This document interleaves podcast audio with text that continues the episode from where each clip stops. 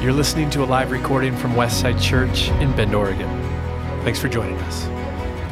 Well, hello, everybody. It's really great to see you today, and those that are in the room as well as those that are online. Um, today, I want to uh, kind of point the direction of where I feel God is taking our church this year and into the years to come. And uh, as I prepared to share our vision uh, for us today, I've been reflecting on the past year, and um, in I haven't. I haven't let you in on everything that um, has been going on this past year, it, just in me as a leader of this congregation, but it has been by far the most difficult year um, of my pastoral ministry. Um, and I know it's been hard for so many people. Uh, to lead in this moment uh, a congregation where, um, where you know, our primary thing was like gathering together and then not being able to do that has been challenging to keep us on kind of on the same page, going in the same direction, doing what God has asked us to do. I've seen um, an ex- just uh, a strong disunity in the, in the body kind of rising up. And it's not just Westside, it's across the board with other pastors that I talk with. The anxiety that I sense uh, in the people of the church, the fear, the difficulty in, um, in leading a church these days. And, um, and I think a lot of it is just the effects of isolation, that we're not meant to be alone. We're not meant to live uh, separate from others. And, um, and I'm thankful, though, that in the middle of the storm that we've all experienced, God um, revealed his purpose for me and for our church and for where God is taking us. Really, our North Star, he kind of reminded us, kind of let the clouds uh, roll back for a moment and showed us our North Star. And as Paul wrote to the church in Corinth, and this is my North Star, this is our North Star as a church, he, he wrote, For I decided, I decided, this is a decision that I've made, that while I am with you, I would forget everything except Jesus Christ, the one who was crucified. He is the center of our vision. He is the reason why we do what we do. Um, our whole purpose is wrapped around His person. And, um, and as we move into the future, the mission that God has given us, the mission that God has given us is unchanging. And it flows out of uh, our relationship with Christ, that we exist as a congregation to equip you, men, women, and children, to extend his life and his love to our world. Um, and the way we do that is by helping you know Jesus and become more like him. You know, it's all wrapped up in the Great Commandment um, and the Great Commission to love God with our whole, our whole selves and to love our neighbor as ourselves and, and to, to, to make disciples of all the nations. It's all wrapped up in that, and that still applies today. Our mission and our message is unchanging. But this season has revealed that although our mission and message will not change, the mechanism by which the mission and the message are extended into our world absolutely needs to change. It needs reformation. That's a big kind of religious word. In, in, the church world, the word reformation simply means a recalibration, a, a refocusing, a leaving of some things uh, behind in order to embrace the new things that God wants to do. And I've seen this in my life uh, over this past year in our home church. So we started a home church uh, sometime last year. It's all you know. It's all a muddle, right? Everything. I can't remember what month are we in. Yeah, I don't know, right? Um, but I, when we started our home church, my wife and I had been had this desire for actually several years to gather a group of young people, um, primarily our nieces and nephews, uh, to be frank. I mean, we, we wanted to gather them together. Um, they lost uh, our son Chase uh, and a half years ago, um, and then the loss of another cousin. And our, our, nieces and nephews are like siblings, the brothers and sisters um, in, in essence. And so it hit them really, really hard. And, and we wanted to gather them together and talk about Jesus with them because, um, because when you, when you go through any kind of trauma, sometimes your faith um, is challenged, to put it. I mean, simply, it's, it was, it's just been a really, really hard time for our family in terms of, of, of holding on to something of faith and the questions about God, about the church. Um, how many of you, you know, know a young person or have a young person in your home or have a grandchild? You know that they think differently about the world, about politics, about God, about faith. And, um, and, and, and, and so sometimes what, we, what can happen is we can kind of get in a defensive posture toward this next generation. We can kind of, you know, put our, put our, our, our, our, you know, kind of build walls and say, no, no, I need, you need to believe this because the Bible says so. And, and, and, and they challenge that. Have you ever experienced that? They challenge kind of the, the traditionally held beliefs, right? And, and my wife and I, instead of, instead of like challenging their thinking, we decided to invite them into our home and listen to their story and talk about Jesus and talk about our own struggle and our own wrestling with faith and how we um, got to the other side and, and all of that. And, and I believe so strongly, uh, probably for a lot of those, these reasons of what I've been through, but I believe so strongly that for the church to reach this generation, the church must change. Again, not the mission or message but it must change the way in which we do community, the way in which we open up our homes and our lives to this next generation.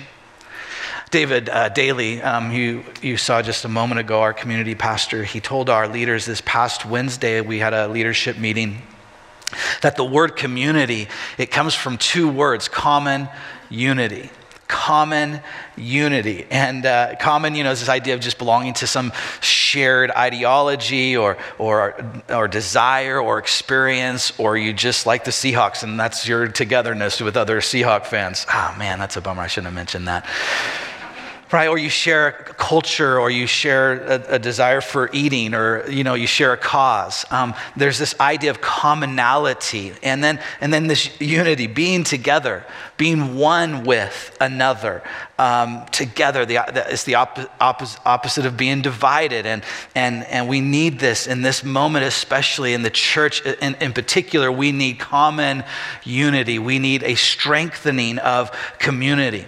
The early church experienced this type of common unity. They, they had deep community. And, and, and if they could, which I'll explain in just a minute, then I know we can and we must. You know, the narrative of the early church is so interesting. If you read through the book of Acts, I would encourage you to do that um, at the beginning of this year. You know, you, you see right after Jesus ascended that you, the church really, after the, after the baptism of the Holy Spirit, they went out and they kind of evangelized. And the people that were the initiating, the initial group of believers were primarily Jewish. Now, of course, there were people other than Jews that received Jesus on the day of Pentecost, but the body of Christ was primarily made up of Jews, and that's one of the reasons why they met in the synagogue. Uh, they, you know, that would not have been a kind of a Gentile um, experience, but and so that so, so it was primarily Jewish, not com- entirely, but primarily. And then Paul comes along, and he gets radically saved. And, um, and he was a persecutor of Christians, and then he gets saved um, by Jesus, and he gets like radical about reaching the Gentiles.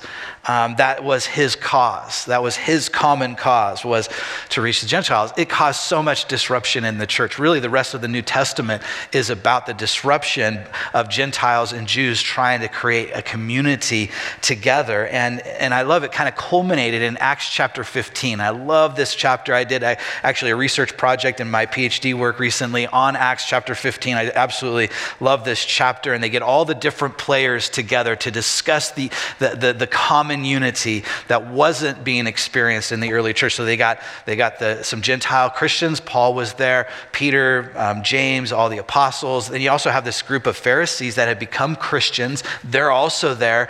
And, uh, and of course, the Pharisees that had become Christians, they are, they're arguing that every Christian, when they come to Christ, should be circumcised.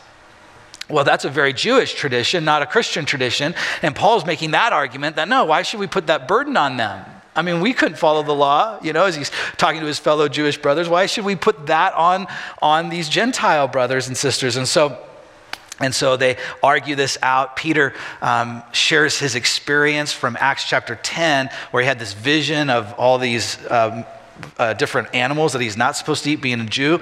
Um, but God says, eat. And what I've called clean, you shall not call unclean. And then, and then he's invited, right after that dream, he's invited to a Gentile home, and he has to go into that home and eat with them. And Jesus shows up, the Holy Spirit falls on Cornelius and his family. So Peter recounts that story in, in, in Acts chapter 15. And then James, after all of this discussion and debate, James get up and he says these words. And I, this is like the, this is, this is the mission of our church moving forward and how we're going to reach this generation. I love this. He says in Acts 15, verse 19, and so my judgment is that we should not make it difficult for the Gentiles who are turning to God. Let's not make it hard for them.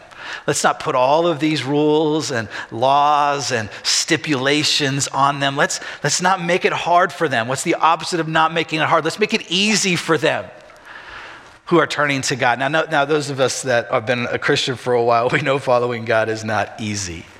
But the idea of coming to Jesus should not be hard.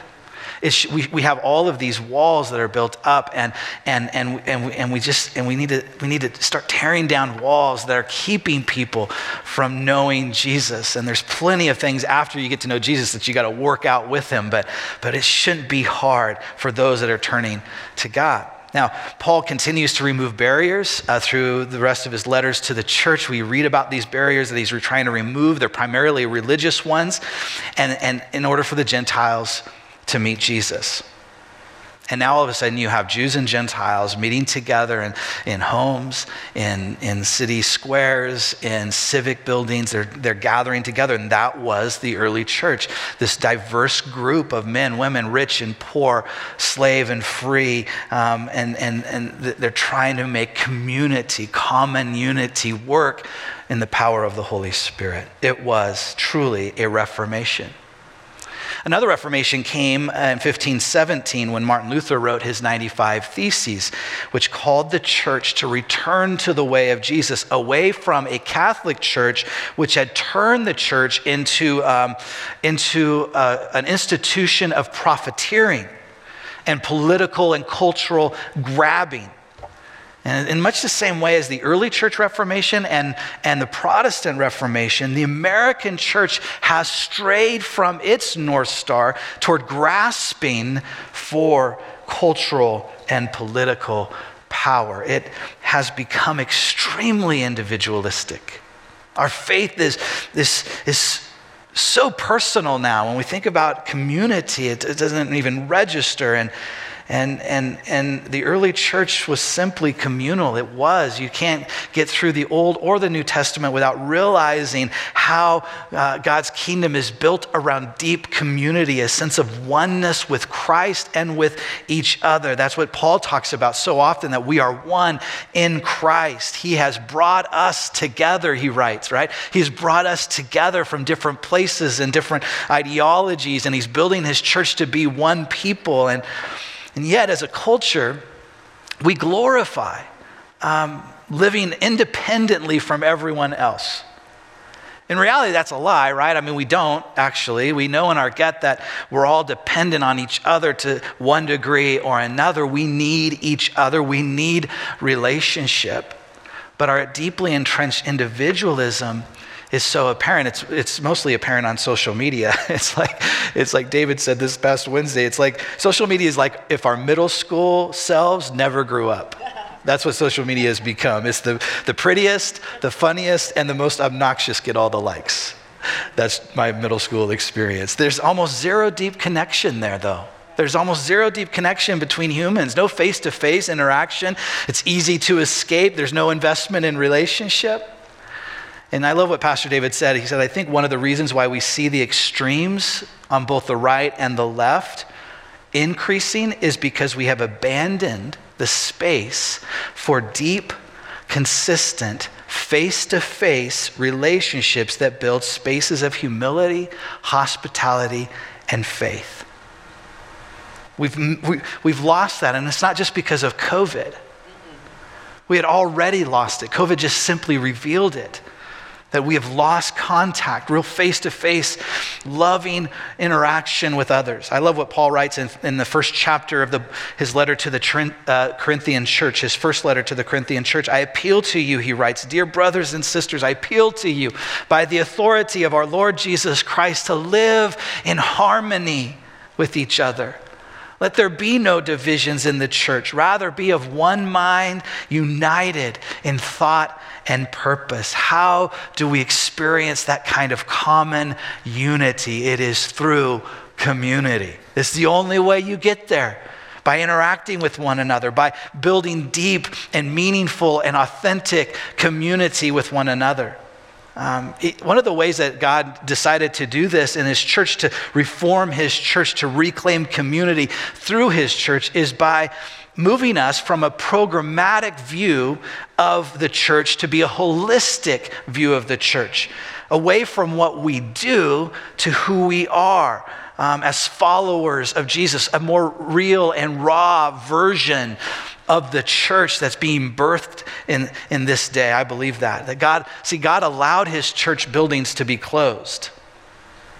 I don't think he caused COVID, but I think he allowed it to do something to shake his church out of the individualistic, non communal nature that it had become. To help us step back and reevaluate what the church is and what it's become, and how do we, as the church, choose to live together in community. And it's really built around this kind of these three environments that we have uh, in our church, and most churches have these three environments, but it's kind of a reemphasis of, of one in particular. But you know, this past season for me has, re, has revealed our deep need for connection. I'm missing meeting together. I'm just, uh, this is the largest crowd we've had in our church uh, since um, the, the shutdowns, and it's really great to see you all here. Um, but you know what this season has revealed is not only the, our deep need for connection, but how Sundays never really met that,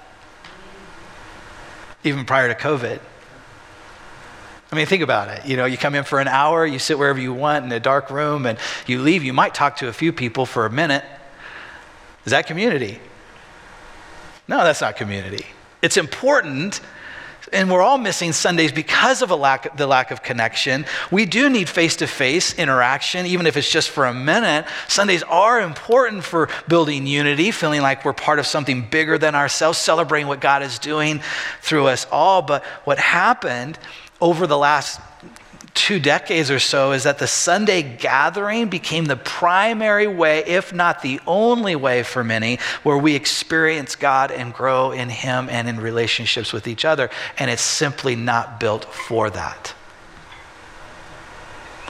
A second kind of environment is outreach. It's become a pillar of our ministry here at Westside, and I absolutely love um, the shift that's happened over the last several years for, for the city initiative.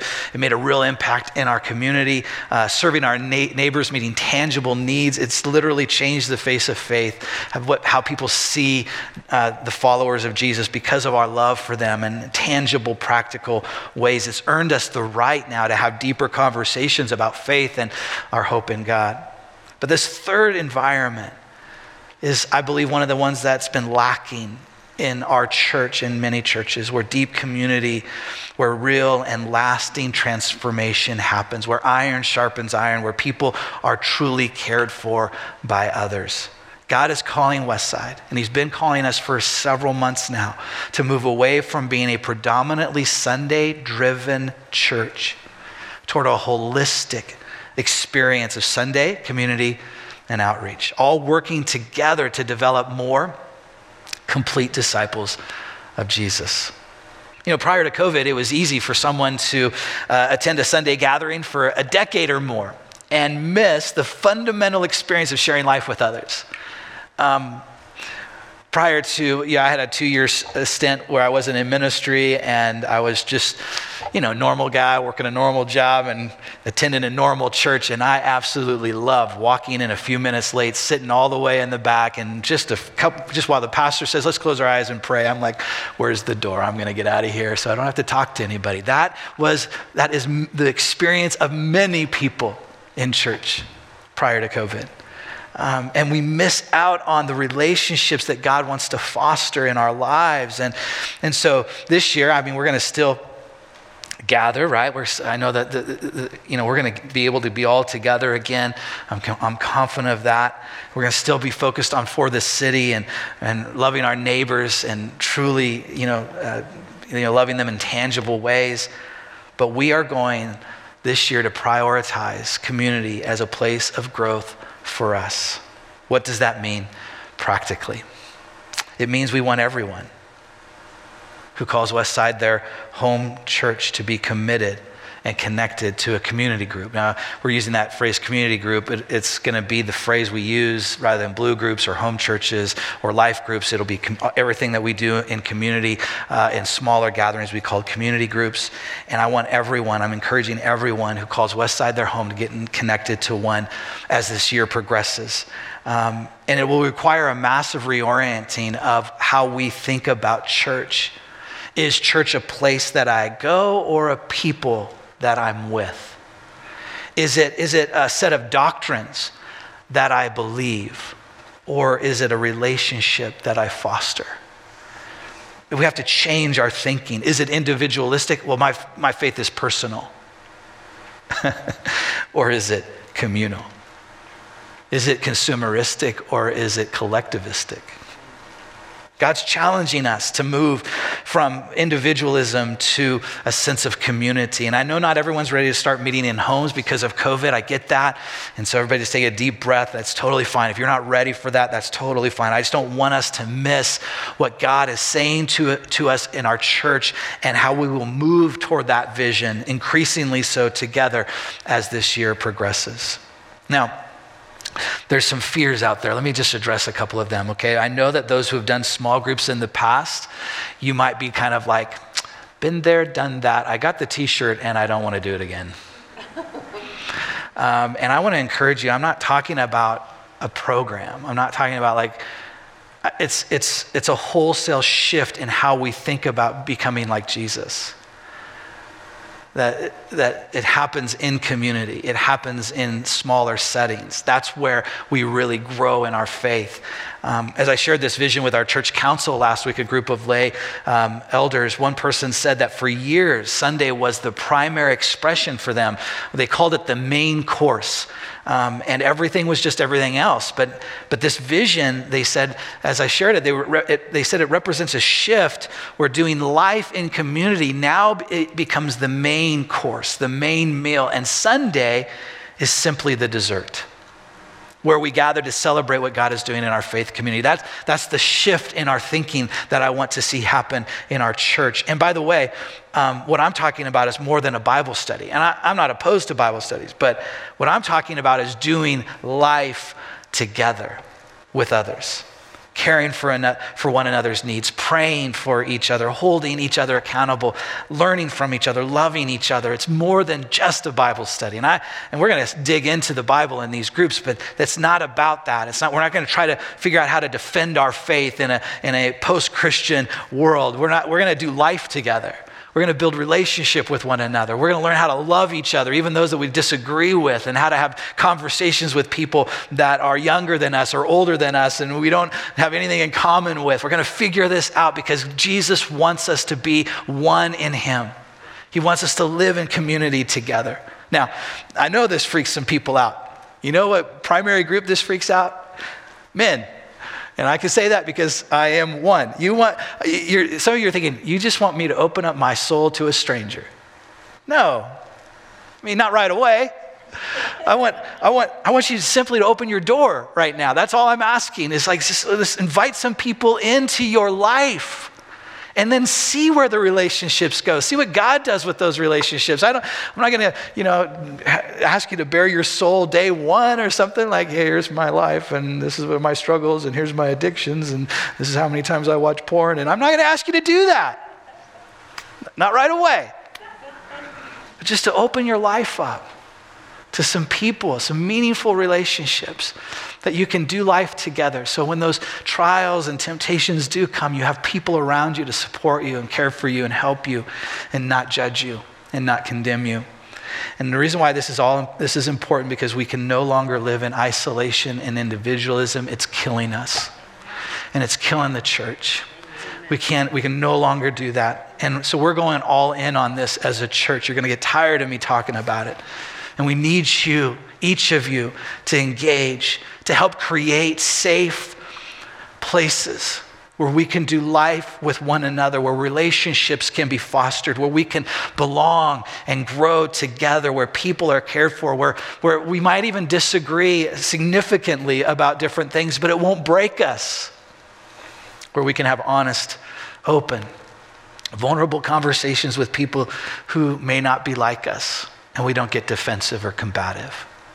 Community groups that have Jesus at the center and truly figuring out how to love each other authentically. So I'm, I'm hoping you'll join me. I'm hoping you'll join me. You'll get increasingly uncomfortable if you don't. being here at Westside. So as the year progresses, we're going to communicate more and more about this, how to how to launch, how to connect with one. Um, how, if you're interested in leading a group, you can connect with us now. Just reach out to us this week. Maybe you already have a group going. Maybe it's one of the old life groups, or maybe it was a blue group. But but I, and I think that's awesome. Just let us know so that we can connect with you and resource you. I want to close with a vision that God gave my wife um, back in the mid 90s. Uh, we planted the church in Sisters out of Westside Church in 1995. And Suzanne, um, it, was, it was one of those, it was like, it was like Acts chapter 10, where, the, where God showed Peter the, the food that came. It was a literal vision. Um, and that doesn't happen very often in my wife or my life, but it happened to my wife Suzanne right before we launched the church in Sisters. And and, and so I want to share that vision, and then I'm going to, I, feel like God wants me to combine it with the vision I shared with you a couple years ago about the waters of the Deschutes River rising up and flooding. Some of you might remember that vision of flooding um, every area of Central Oregon and beyond with the life and the love of Jesus. That, that there would, there would, every neighborhood would be covered by these waters, and, and, and every school and every workplace and government building, there would just be this sense that the, that the, that the gospel of Jesus was expanding um, through us. And so I'm going to combine these two pictures. But let me give you the vision that God gave to Suzanne. Uh, it was on a, a river, not, um, not unlike the Deschutes River, but it was more upstream. It wasn't that nice calm that flows through the old mill, you know, with everybody on nice little rafts and laughing and drinking and all that. It was, the, it was rapids. And, and her and I were on a raft uh, with a few other uh, people that were part of our, our, our congregation at the time. And we're on this raft. And, and as we're coming down the rapids, there's this people, this hundreds and thousands of people just in the water. They're just barely able to keep their heads above water. And they're, and, and they're drowning. And then and Suzanne, the whole vision is about this the people in the raft reaching out and just grabbing as many souls as, as we possibly can into the boat. And then they and then they start doing the same thing. It's just this picture of what God wanted to do in the church and Sisters to see people come to know him and the people in the raft are becoming more like him. You see what, see what God's saying here? And, and then when I thought about this, that vision with the one that God gave me a couple of years ago, I started thinking about, like, I just, I, I started seeing thousands of rafts with Westsiders. And wherever the waters go, that's where Westsiders are at and they're looking for opportunity to bring other people into the boat and how to care for the people who are already in the boat. And there's just this picture of community on mission in our, in our city and in our region. Jesus said that out of you will flow rivers of living water. And God is calling us to do life together. And Jesus said, The world will know the world will know that you are my disciples. The world will know that I am the Son of God because of your love for one another. Demonstrated in acts of kindness and compassion toward each other. So, church, let's get in the raft together. Let's get in thousands of rafts together and invite other people to join us and be part of what God is doing in this generation. Let's pray. Jesus, I know we need you in order for this to work. For people from different walks of life, with different ideas about how the world works, even with different ways of interpreting Scripture. Jesus, I'm thinking about the diversity of people in our body, even presently, probably in this room right now, and certainly watching online. Lord, this, that you would bring us together to be one in you, that we would find community, deep relationships because of our growing interaction with you, Christ, that you would en- enable us and infuse us with your spirit to reach out in love to those around us, to, to, to, to listen and to learn and to seek to, be, to understand before trying to be understood, and help us to, to walk in your presence. Help us to walk in love toward one another. Help us to enlarge our circle of relationship and include other people uh, in this journey called life. We need you, Jesus. We need your Holy Spirit to lead us and direct us, to help us to not argue and fight, um, but, to, but, to, but to wrestle with truth and try to understand what you're saying to this generation and to, and to walk out your love and your grace and your mercy and your kindness and the fruit of the Spirit every single day in relationship with one another. So help us, Jesus, and help us to open our hearts and our homes to the work of your Spirit in this generation, we pray. In your name, amen. Amen. Love you guys. Have an amazing, amazing day and hope to see you soon.